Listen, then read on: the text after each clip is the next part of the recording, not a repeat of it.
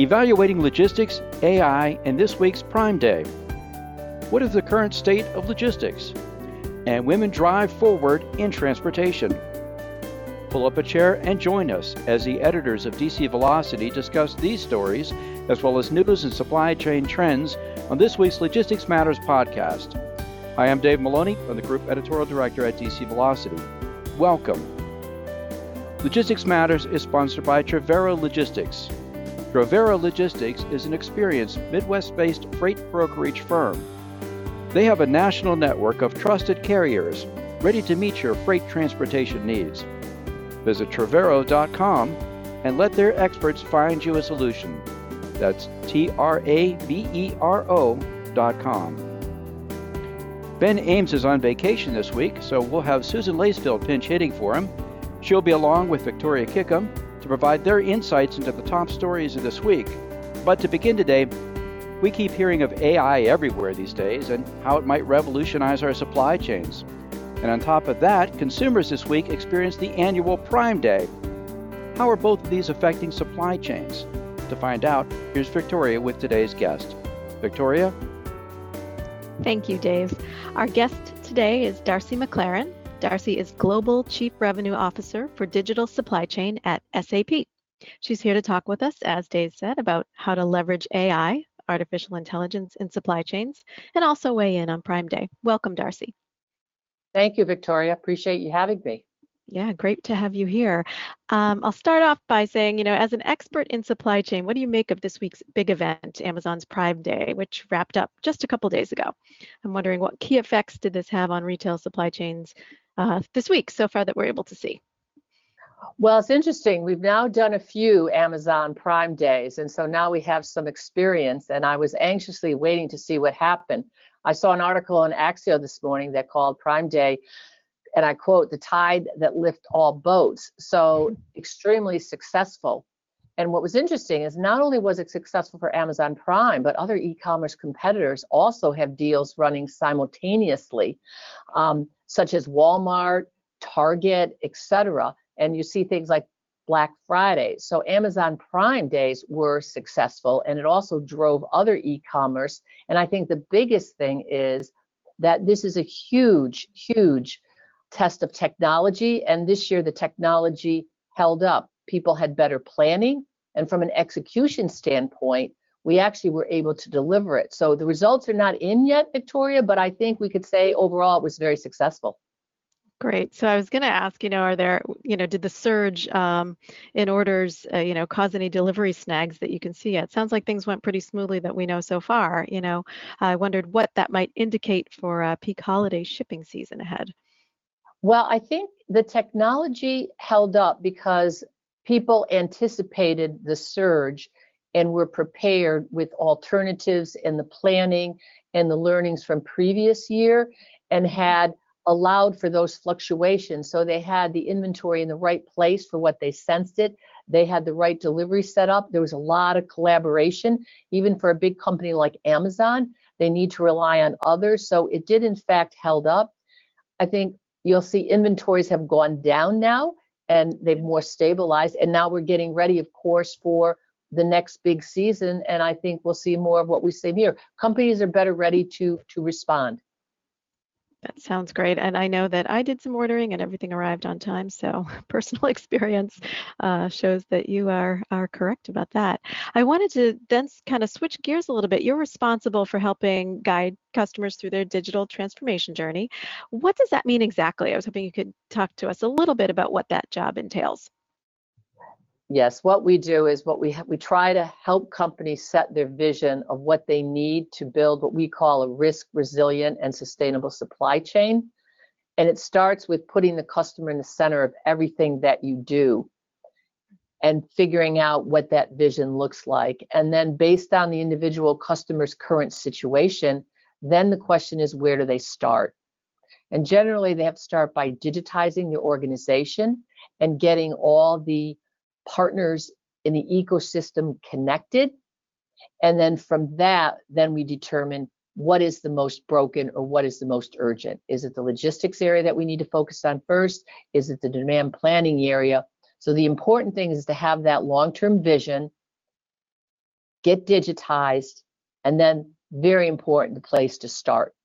And that's really what we do help companies with, and then also help them with the change management that's involved with that. And then how do they introduce intelligent technologies into this overall vision? Speaking of technologies, what technologies are making the biggest difference in supply chain today? We mentioned at the outset artificial intelligence. That's got to be a big part of the conversation. Well, AI is what everybody is talking about, and it's and it's clear that in today's complex, global, disruptive supply chain, you cannot do your job well, right, sustainable, cost effective unless you embrace technologies like AI. So supply chain is a particular area where they're becoming extremely important. Artificial intelligence, machine learning, Internet of Things are all extremely critical in putting them as a part of your supply chain. I will say that in conjunction with also networks and being connected and AI, because then you get all this massive amount of information. How do I assemble this information? How do I make sense of it? And that's where AI comes into play in a pretty big way. So it's extremely important in supply chain. Do you think supply chain leaders have a good understanding of it and, and how it may apply to their business? I'm wondering if that depends on the size and scope of the organization, you know, sort of where are we in terms of uh, the level of understanding? I think everybody now has a general understanding of AI, a general understanding of the importance of it. What executives and supply chain professionals are now struggling with a little bit is how do I apply that practically in my organization? How do I roll it out at scale? How do I make it a part of my process? And what they really want to know is they want it built in, they want it relevant, and they want it responsible. So high level folks kind of understand it, but it's that building in, making relevant, making responsible is what the next wave is that we need to work on. You mentioned a few different areas of in which you know you kind of help people apply technologies. Uh, what specific areas are customers looking at when it comes to applying AI-based um, programs? You know, are there any go-to strategies that apply sort of generally? Well, they're looking for AI in all aspects of the business, right? And anywhere you can take a large amount of data analyze it quickly and provide the answer is where you see AI being used. So it's it's absolutely essential in in such like demand planning where you have millions of different data points of consensus data, machine learning information that you're trying to combine to make sense of is where you'll see AI being used. But it's also being used in things like uh, warehouse management to introduce intelligent slotting and capabilities into AI to suggest how do I optimize my warehouse organization so it's well stocked and replenished based on product characteristics, demand, or forecast. You'll also see generative AI in like SAP's transportation management, where if you if you look at a very crowded yard and you don't know which trucks to unload first, well, imagine if you could just automatically fill in the information and with generative AI capabilities, quickly decide which trucks you should unload first with the packing and, and unpacking slips and have that in front of you. So every area you'll see trying to embed AI, specifically in supply chain, but it, it applies to all aspects of your business, you know, HR, travel and expense throughout your whole process is the key concept to making it work is it does have to be embedded into the process to really give you um, the benefit that you're seeking as an organization. Why do you think it's important for business leaders to invest in supply chain technology in general and IA in particular? We've talked about a few ways here, but I wonder if you can kind of encapsulate that for our audience. It's extremely important to, to invest in the technology because the problem now with supply chain, you know, we've changed it. It's no longer about efficiency, cost. It's it's about building a supply chain that is risk resilient and able to respond quickly to whatever disruption happens. And those disruptions, we know they've always been there, but now they're coming more frequently and they have bigger impact. So when you look across your organization, the only way to do that is to embrace the technology, to have strong integrated business planning, to have visibility for everything that's going on within your ecosystems, your supplier, your contract manufacturers, your customers, all your things. And the way, the only way to do that is through technology, being connected, using AI is the way that you need to do it. You can no longer do it through brute force, which is what supply chain folks have tri- typically been very good at. But it's it's it's not a nice to have now. Embracing technology, it's it's a must have. And the only question is, you need to start now, and then figure out what your journey is. Excellent advice. Uh, Darcy, thanks very much for being our guest today. We appreciate you sharing your insights uh, with our audience. Thank you so much for having me. We have been talking with Darcy MacClaren of SAP. Back to you, Dave. Thank you, Darcy and Victoria. Now let's take a look at some of the other supply chain news from the week. And as I mentioned at the top of the podcast, Ben is on vacation this week, so joining us today from our sister publication, CSCMP's Supply Chain Quarterly, is executive editor Susan Lacefield. Welcome, Susan. Great to have you with us today. Thanks, Dave. It's great to be here. Susan, you and the Supply Chain Quarterly staff are busy putting together the annual issue that looks at the state of logistics. Can you tell us a little bit about the upcoming issue? Yes. Um, so every year, the Council of Supply Chain Management Professionals puts out a State of Logistics report that's written by the consulting company Kearney. And the report analyzes key trends in the logistics market and details all the costs associated with moving freight through the US supply chain. And if you're interested, you can find that report on CSCMP's website. This year's report looks at 2022 and the first few months of 2023 and what it shows is that the logistics market is really resetting and rebalancing itself after several years of disruption. So in 2021, we saw that high demand and tight capacity, which put carriers in the driver's seat, and you saw big increases in rates across the board. But in 2022, as demand leveled off and inventory rose, the market has swung back in favor of shippers. And yet, business logistics costs are still high, Dave. In 2022, US business logistics costs reached $2.3 trillion, which is an almost 20% increase over 2021. And the main reasons for this increase were the hot labor market and, of course, inflation. Um, looking ahead, the report expects supply chain demand to remain stagnant or even diminish over the remainder of 2023. And it has certainly been an interesting ride this year. And uh, that mm. report, of course, uh, forms the basis for the upcoming issue of Supply Chain Quarterly that you're working on. Yes, that's correct. Um, so our special issue, which is published next month, contains um, kind of to kick the whole issue off a summary of the report. But the other articles that follow um, are each written by industry experts, and they take a deeper dive look into the key transportation modes and sectors of the logistics market.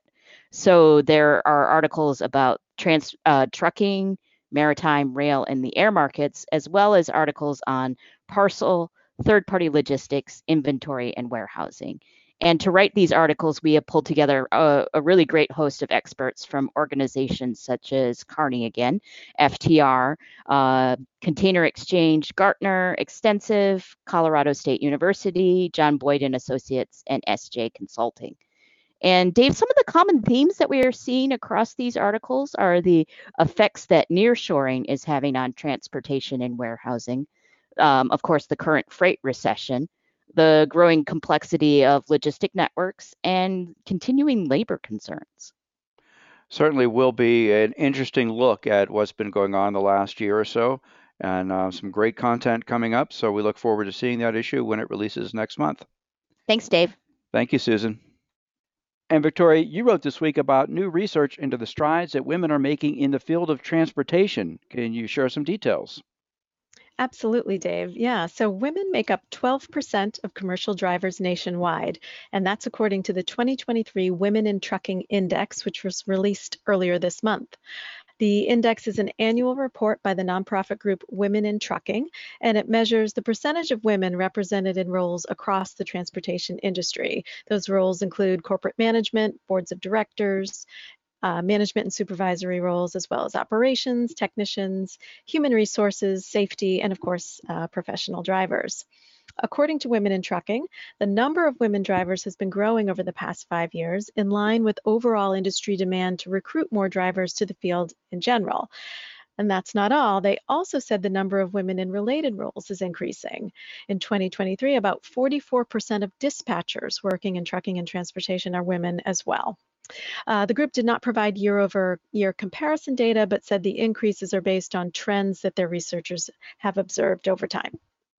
Those are interesting statistics, Victoria. Did the survey point to any particular reason for the growth, other than, of course, the growing demand for drivers nationwide?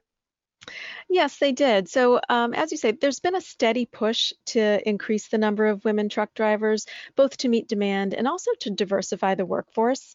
Uh, individual companies, as well as organizations like Women in Trucking, are taking a variety of paths to encourage more women to join the ranks, including, you know, things like promotional campaigns, uh, offering networking and support groups, and just general outreach to the general public, but also to women already working in supply chain and transportation. Uh, but interestingly, the folks at, at uh, Women in Trucking also said that women generally have some qualities that are really helpful in doing the job. A couple of things they pointed to were strong multitasking skills and that women tend to be safe drivers. These are generalizations, of course, but they're things that the association has noted over time um, as particularly beneficial. Um, so that's helping to draw uh, people to the profession. I wanted to mention also that there was another report released around the same time as this one that pointed to women's advancements in the industry as well. Uh, market research firm Gartner released its eighth annual Women in Supply Chain survey, which showed that women now make up 41% of the supply chain workforce. That's up from 39% in 2022. The advances were especially prominent in the C suite and at the executive level, where 26% of those roles are now filled by women. That's an all time high and up from 19% last year. So, interesting and good news, progress all around, it seems. Yes, it is good to see. Thanks, Victoria. You're welcome. We encourage listeners to go to dcvelocity.com for more on these and other supply chain stories, and check out the podcast notes section for some direct links in the topics that we discussed today. And again, we'd like to thank Darcy MacClaren of SAP for being our guest. We welcome your comments on this topic and our other stories. You can email us at podcast at dcvelocity.com. We also encourage you to subscribe to Logistics Matters at your favorite podcast platform. Our new episodes are uploaded each Friday. Speaking of subscribing, check out our sister podcast series, Supply Chain in the Fast Lane. It's co produced by the Council of Supply Chain Management Professionals and Supply Chain Quarterly. The current series is on transportation tech, so check out Supply Chain in the Fast Lane wherever you get your podcasts. And a reminder that Logistics Matters is sponsored by Travero Logistics. Travero Logistics is an experienced Midwest based freight brokerage firm. They have a national network of trusted carriers ready to meet your freight transportation needs. Visit Travero.com and let their experts find you a solution. That's T R A V E R O.com. We'll be back again next week with another edition of Logistics Matters. Be sure to join us, and until then, have a great week.